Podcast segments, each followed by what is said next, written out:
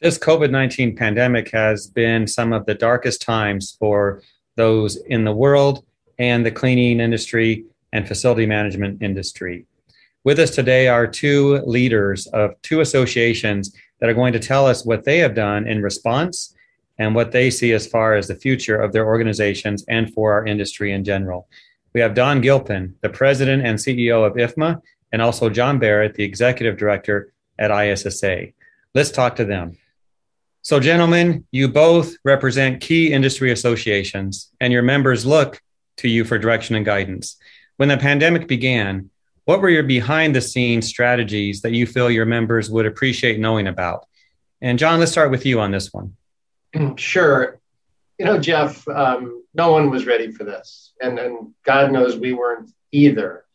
But the decision that we made in 2019 proved to be pivotal and that was to merge GBAC into ISSA. I mean, this was a freestanding, not for profit trade association. And uh, they came to us looking for a broader platform through which to help educate people around infectious disease. And, um, you know what they say, Don, better lucky than good, right? right. But uh, I think that was probably one of the most pivotal things we did um, but I think there was a second thing. I think the second thing was uh, our board of directors decided to supercharge our government relations function. And I don't want you to think that was unimportant to us in the past, but it didn't receive the level of investment it does now. And I think the board's wisdom to do that again in 2019 uh, proved pivotal because we were we have been front and center around shaping legislation ever since. And what about you folks, Don, at, at IFMA? Yes, well, um, John is right that none of us were really prepared for this, but some of the behind the scenes strategies that we took was number one, we immediately created what we called a rapid response task force. We were inundated with content, some of it true, some of it not, about COVID 19. And we were all grappling with this worldwide pandemic and just this waterfall of, of cascading issues within the built environment.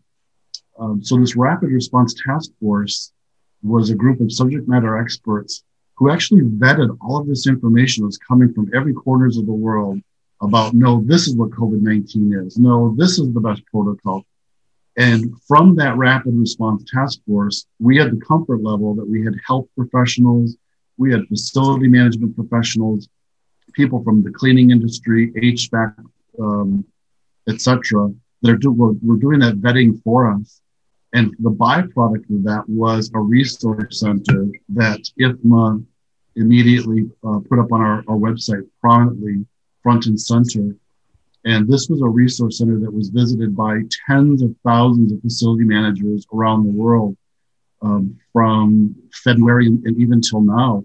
So some of the behind the scenes uh, information that that I would like to share with with the community and with the membership is that that quick response, that rapid response task force, and then our COVID resource center was um, was something that was very well received.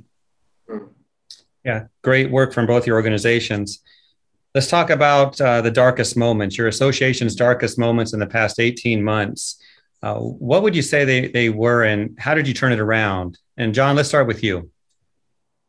I think in some respects, Jeff, you know, it continues to be dark as families grapple with um, illness and death.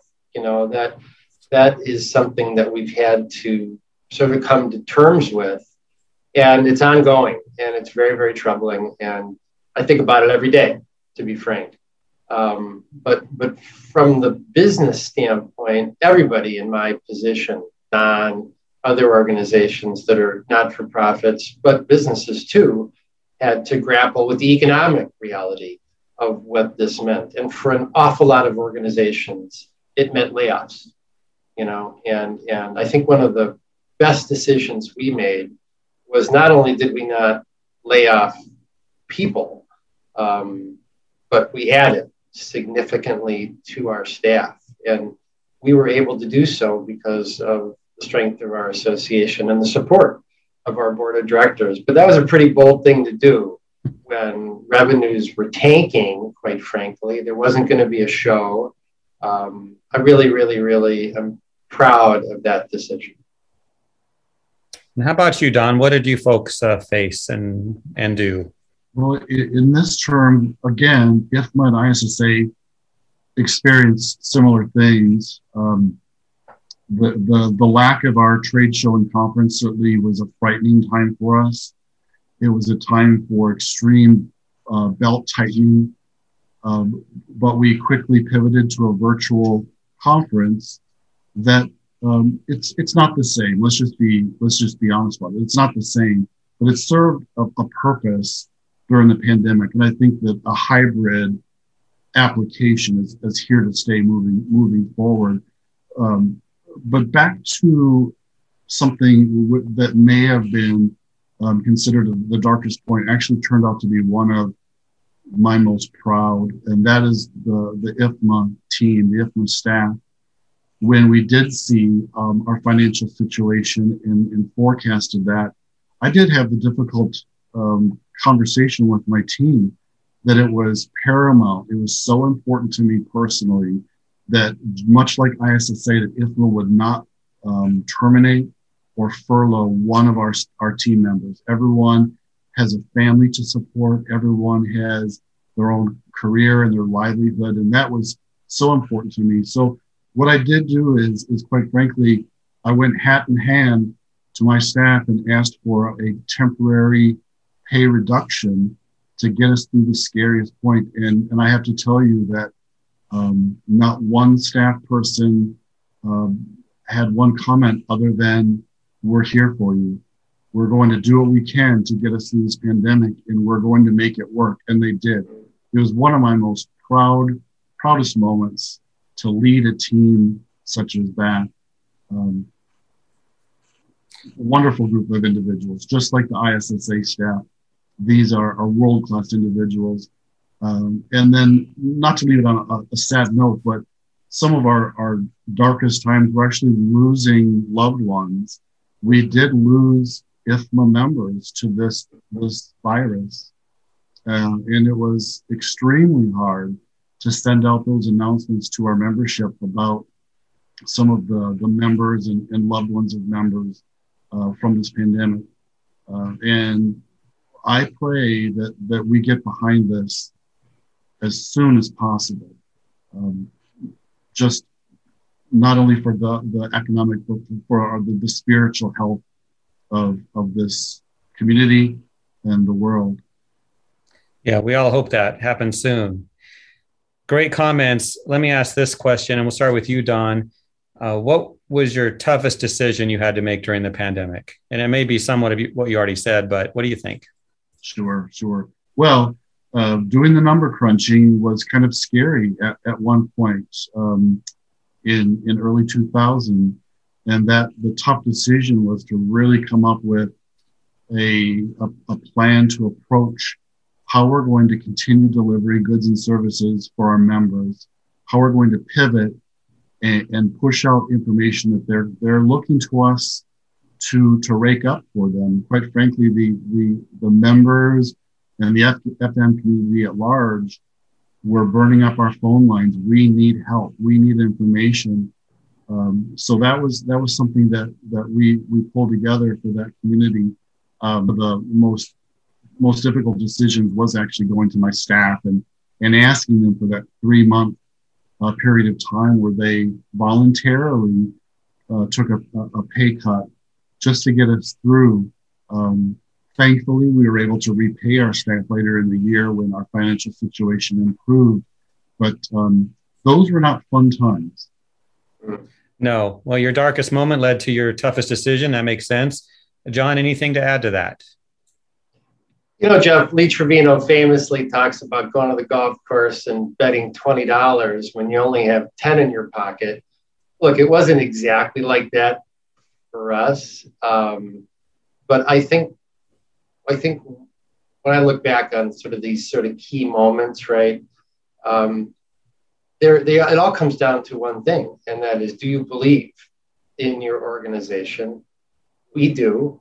I know Don does, we do. And number two, are you comfortable with risk? And, and not, you know, market risk, because market risk is out of your control by definition, but are you comfortable betting on your people? And I think for both of us, that's a, that's a bet we'd make time and time again. Very true. Um, let's talk about some of your best decisions you made during the pandemic and those that have lasting impact. So, John, anything there? So, okay, our best decisions, I think there were three of them, Jeff, and, and they're pretty easy to identify. One, um, getting behind the GBAC initiative and all that's become. Uh, number two, partnering with Informa to produce events all over the world. And number three, uh, partnering with Don because because their organization is deeply revered. Uh, and I've always sort of felt like the demand for our services was derived from the demand for their services. And the fact that we have found a way to genuinely cooperate in a way we have never, ever done before um, is super gratifying. Yeah. How about you, Don? Yeah, I have to reiterate, reiterate what John mentioned. There's power in partnerships, and this pandemic displayed it uh, in, in, full light. Uh, we could not have gotten through this pandemic, and we certainly look forward to, to working with uh, ISSA again. We couldn't have gotten through this without partners like ISSA. Um, the, the GBAC STAR facility certification was something that, again, the facility manager uh, found great value in. And um, moving forward, I think that the, the sky's the limit with regards to partnership uh, with with ISSA and, and all like-minded organizations. Uh, we have we have a lot of work to do. Uh, we have a, a, society that's looking to the facility manager and the cleaning industry to make these built environments, these occupied spaces, healthier and safer um, there's going to be this notion of, of carbon neutrality and sustainability and resilience. We all need to work on this together. We can't work in a vacuum. So um, I sound like a broken record, but this notion of partnerships is so important uh, to, to trade associations that touch that built environment. Really, he really struck a nerve. You know, when when things got rocking with this pandemic, the, the original sort of thought process was risk mitigation. How do I mitigate my risk? How do I mitigate my risk? You know, and that pretty quickly gave way to some higher level thinking. Mm-hmm. So, how can I protect my band, brand? How can I protect my brand? Because there, there was a real potential for brand damage. Um, but where it's come to, and this is almost like a dream come true for people in our industry, is that we're now called upon to drive revenue. Uh, our our respective professions actually now drive revenue in a way that we were always viewed as a cost, you know. But if you talk to visitors and customers today, they're making revenue decisions based on based on our work. Which leads me to my uh, second to last question. Don mentioned, and John, you just added to that, that your members came to you and they see what you're doing, what your your associations are doing, and they're asking for help. Besides asking for help, how did they respond or react to what you did as an association for your members? Don, let's start with you. Sure. Well, I think that the pandemic was a wake up call for the FM community it was a wake up call because we have a very large group of facility managers that are about to retire and an enormous gap of skill filling in that pipeline. So what IFMA has done this last year, year and a half is really pay more attention to this notion of workforce development. Along with our foundation, we're dedicating resources. We're reaching out to returning military. We're reaching out to VOTEC students. We're reaching out to high school kids about this idea of, of uh, an occupation, a career in facility management. Um, it, it's quite a daunting story to look at what's happening right now with that with that skill gap. So we have a lot of work to do, but I'm very proud of our association in that we've identified that as a problem and we're putting our foot to the gas pedal and we're going to affect change there. We're going to go out and introduce people to this, this idea of an occupation in FM. We're going to educate them. We're going to certify them, and then we're going to find them a job. Mm-hmm. It's, it's a full circle, and this is something that a trade association should do. We should do these types of, of items. This this is the work of a trade association. And again, I'm, I'm so proud of IFMA that we're taking this seriously and leading the way for the FM community. Sure, many will be very happy to hear that. John, what would you say? I mean, Don probably understands very well that our members aren't shy about emailing us and calling us when they don't think we're doing it right. Um, and there was a lot of that at the beginning. What are you doing? What's your response? What's your strategy? And it stopped. And it stopped because I think they came to trust that we were doing the right things. Um, the second sort of thing I might point to, Jeff, is your business. Uh, we we measure everything, and and Jeff is very articulate about our uh, digital presence. And uh, if you were to compare uh, dig- our digital presence and, and our membership year over year, uh, it is blown up. We are we are so much more present, and I I think today that's a really important way to come to understand how your members perceive you. Um, but I think there's a trick, right? The trick is a lot of those folks that came to us aren't members, right? And we got to make them part of the community. And and I know you're involved in some of that some of that thinking, Jeff. yeah, there a lot of pain happened, a lot of um, a lot of issues they our members and non-members dealt with, and we're there to help them. Uh, last point to cover in our segment today: take a moment to prognosticate. What does the future look like for the industry? And we'll start with you, Don. Sure. Thanks, Jeff. Well, my, my crystal ball is working sometimes and sometimes it's not. So I'll take it. I'll take a crack at it. Well, I think that if, if anything, um, the pandemic has shown us is this acceleration of FM into the center of this conversation. I see the future uh, of this occupation called facility management to become more and more central in in the the management of not only just that that occupied space, but supporting a, a, an organization's strategic plan and mission and vision. The, the, the, this occupation called FM, which has has really changed over the years with the advent of technology and IoT and now sustainability, is going to become more of a profession, even more than it is now.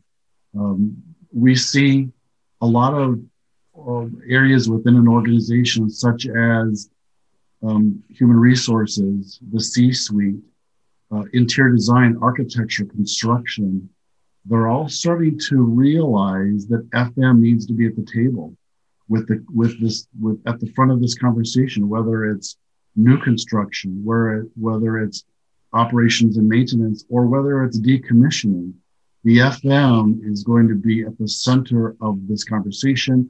And quite frankly, in the front lines of, of executing these strategies. So uh, we, we see FM, the future of FM, being much more human centric uh, moving forward, meaning that the, the, the responsibility of the FM is going to now include the human more than it ever has before.